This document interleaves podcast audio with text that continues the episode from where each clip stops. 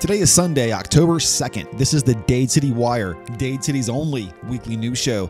I'm Eric Baker. Our top story this week as Dade City collectively held its breath. Hurricane Ian, a catastrophic Category 4 storm with maximum sustained winds of 150 miles per hour, made landfall near North Captiva Island in Lee County on Wednesday, September 28th, absolutely decimating Fort Myers Beach, Florida.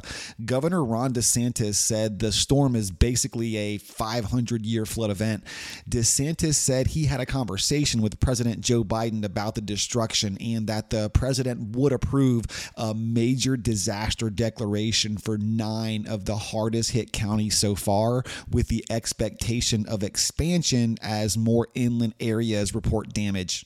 As we look more locally, Dade City can collectively breathe a sigh of relief, having been at least structurally spared from Hurricane Ian's wrath as the more severe rain and wind was to the south. The area wasn't completely spared, though, with multiple trees and power lines being downed, along with a loss of power to the majority of the downtown area, along with other pockets around town.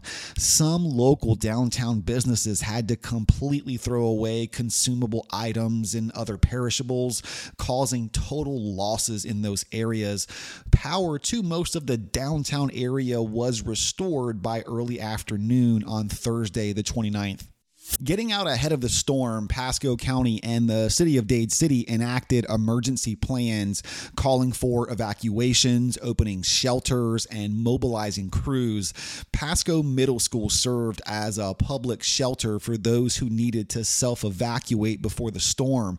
As the storm made landfall, there were 181 people sheltering at Pasco Middle School, which ended up losing power and had to run on a generator. The cleanup process now begins. Early Thursday morning on September 29th, TECO, REC, and Public Works crews were repairing downed wires and clearing the roads of fallen debris while the Dade City Police Department actively patrolled the area. Dade City Mayor Pro Tem Mr. Knute Nathe Esquire had the following to say Dade City dodged a bullet last night, but while we give thanks for our good luck, we must remember and pray for those in Fort Myers who were not so fortunate. I want to thank the fine men and women of the Dade City Police, public works, and utilities departments, including managers and directors, for their unwavering dedication and tireless service to the people of Dade City. Many slept at City Hall overnight, and many others have been working 12 hour shifts for the last two days, responding to calls for service right up until the winds forced them to hunker down for the night. Even then, they worked through the night, doing what they could to maintain our water and wastewater systems through the power outages and rendering what aid they could. Then they were out first thing in the morning, clearing roads and keeping our residents safe. Finally, while our workers served the people of Dade City, their families weathered the storm without them. I want to extend my deepest thanks to them. The sacrifices of our workers and their families in the face of such a monstrous storm should make all of us proud to be part of the Dade City community.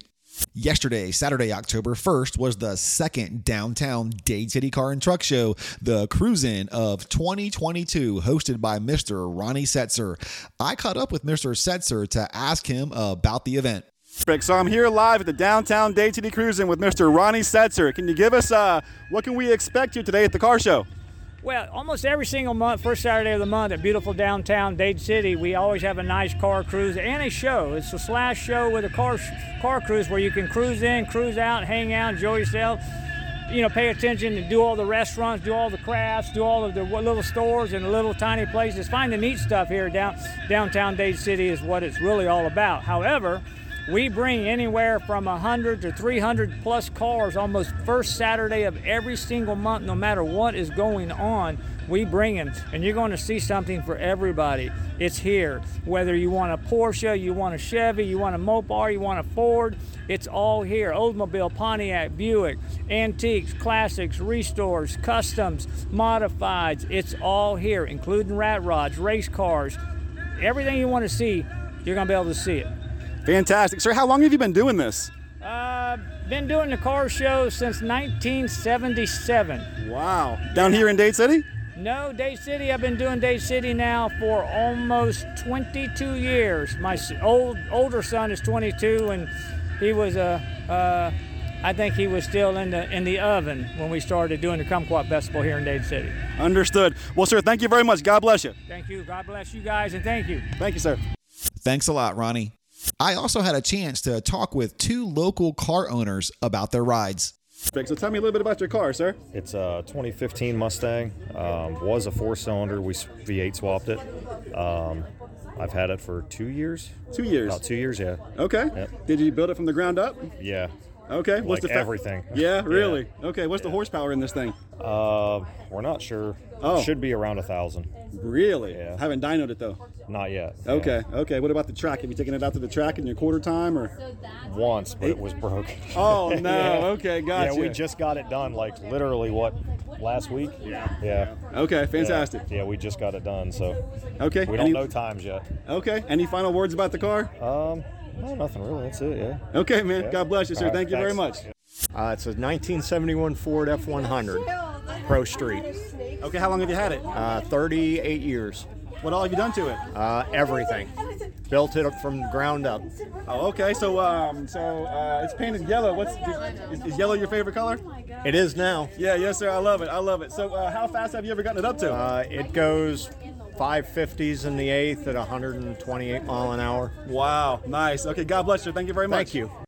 Thanks a lot, guys. If you missed this one, come out next time on the first Saturday of November. We'll see you there. In local events, join the Chamber for Chamber Coffee and Coaching on Wednesday, October 5th from 7:30 a.m. to 9 a.m. located at the San Antonio Citizen Federal Credit Union Operation Center, 12542 Curley Street in San Antonio. Guest speaker Abel Tapia from Redwater Media will be presenting on the topic of multimedia. The event is free for chamber members. Prospective members are $10. Register online at dadecitychamber.org. This year, the Pasco High School PTSA has started a new volunteer program called the Privateer Crew. They have their third training and informational meeting Wednesday, October 5th from 12 to 1:30 at the Pasco High School front office. Light lunch will be provided. For more information, contact Don Enright, parent community liaison and PTSA president at denright at pasco.k12.fl.us or call 813-997-5154. On Saturday, October 8th from 9 a.m. to 5 p.m., come out to the Scarecrow Festival at the Pioneer Florida Museum and Village's spectacular fall festival. Build your own scarecrow, pumpkin patch, and pumpkin painting, vendors, blacksmith, model trains, demonstrations, along with children's games arts and crafts, and live entertainment. Tickets can be purchased at the gates only and are $10 for adults and $5 for students. Kids under 5 are free. Parking is also free. They are accepting vendor applications now on their website www.pioneerfloridamuseum.org. The Pasco County NAACP and the Pasco unit of the League of Women Voters are hosting a candidate meet and greet on Saturday, October 8th from noon to 2 p.m. in rooms 3 and 4 of the Land O' Lakes Recreation Center, 3032 Collier Parkway, Land O' Lakes. For more information, email pasco at hclwv.org. Sunday, October 9th at 2 p.m., Prelude Academy of the Arts presents Sound of Autumn at the Dade City Heritage Museum, 14206 US 98 Bypass. Suggested admission is only $5. Tuesday, October 11th from 12 to 1 p.m., join me, guest speaker Eric Baker at the Kiwanis Club of Dade City, located at the American Legion in downtown Dade City. If you're interested in attending the event, please contact Christy Demarakis at 813 523 3441 for more information. Tuesday, October 18th from 10 a.m. to 12 p.m. Join Not a Clue Adventures for the Bees Butter Biscuit Brunch. Cost is only $18. Learn all about bees with Be Good Honey, hosted by the Pioneer Florida Museum, 15602 Pioneer Museum Road. Call 813 789 0904 for more information. On Saturday, October 22nd at 10 a.m., come out to downtown Dade City for the third annual Monarch Butterfly Festival in Hibiscus Park. Then migrate downtown on a historic Jolly Trolley to shop the day away in charming downtown. The Pasco High School PTSA is sponsoring a food drive from September 12th through October 14th to benefit Metropolitan Ministries. Some of the needed items are canned meat, vegetables, and fruits, along with soups and baby food. For a complete list of items, please see our website, dadecitywire.com. Drop off items in the bins located at the front office of Pasco High School, 36850 State Road 52, Dade City. For more information, contact Don Enright, coordinator 813 997 5154. Saturday, October 29th from 10 a.m. to 1 p.m. is downtown Dade City's Halloween Spooktacular event. There will be trick or treating for kids and pets, along with activities for the entire family. There will also be costume contests for kids, pets, and adults. Complimentary treat bags will be available at Lamb Park while supplies last. We'll see you there. Saturday, October 29th from 10 a.m. to 4 p.m. is the Living History Florida Seminole Wars event hosted by the Pioneer Florida Museum and Village. There will be presentations, demonstrations, great food, and more. Alligator wrestling starts at 11 a.m. and goes until 1 p.m. on Saturday only. The battle reenactment begins at 3 p.m. Admission is $10 for adults, $5 for students, and kids under 5 are free. We hope you'll join us at the Pioneer Florida Museum and Village, 15602 Pioneer Museum Road in Dade City on Saturday, November 12th from 5 to 8 p.m. Come out for an evening in the Arts District presented by Prelude Academy of the Arts. Perks Cafe, and Out of Our Hands Art Gallery. Adults can enjoy an evening of music, chocolate, refreshments, and art right here in downtown Dade City. For more information, please go to www.preludeacademy.com forward slash services 9. In local sports, the Pasco Pirates varsity football team rescheduled their game this week against Cypress Creek from Friday to Monday, October 3rd at 7 p.m. We'll see you there. The St. Leo women's soccer game that was scheduled to take place today against Florida Southern has been moved to Tuesday, October 4th, with a kickoff time of 7 p.m. The St. Leo men's soccer game that was scheduled to take place today against Florida Southern has been rescheduled for October 25th with a kickoff time of 4 p.m. In local history, an article by Arno Searles Webster titled American Dust Bowl Affects Dade City Recently, my daughter and son in law were telling me about a news story about satellite pictures of dust being blown from Africa to South America and sometimes to Florida when I happened to remember our experience with dust from the American Dust Bowl during my childhood in Dade City. When I was about nine years old, around 1934, our family lived just north of Dade City on Highway 301 near Jordan Lake, which is east of the road near the present Moose Lodge. Our little house faced a lane that was turned to the right off 301, and the back of the property sloped down to the lake. In that year, huge dust storms struck the Midwest, the result of drought and the effects of extensive plowing of the virgin topsoil of the Great Plains. While disastrous for those farmers and the American economy, for us in Dade City, it was a persistent nuisance.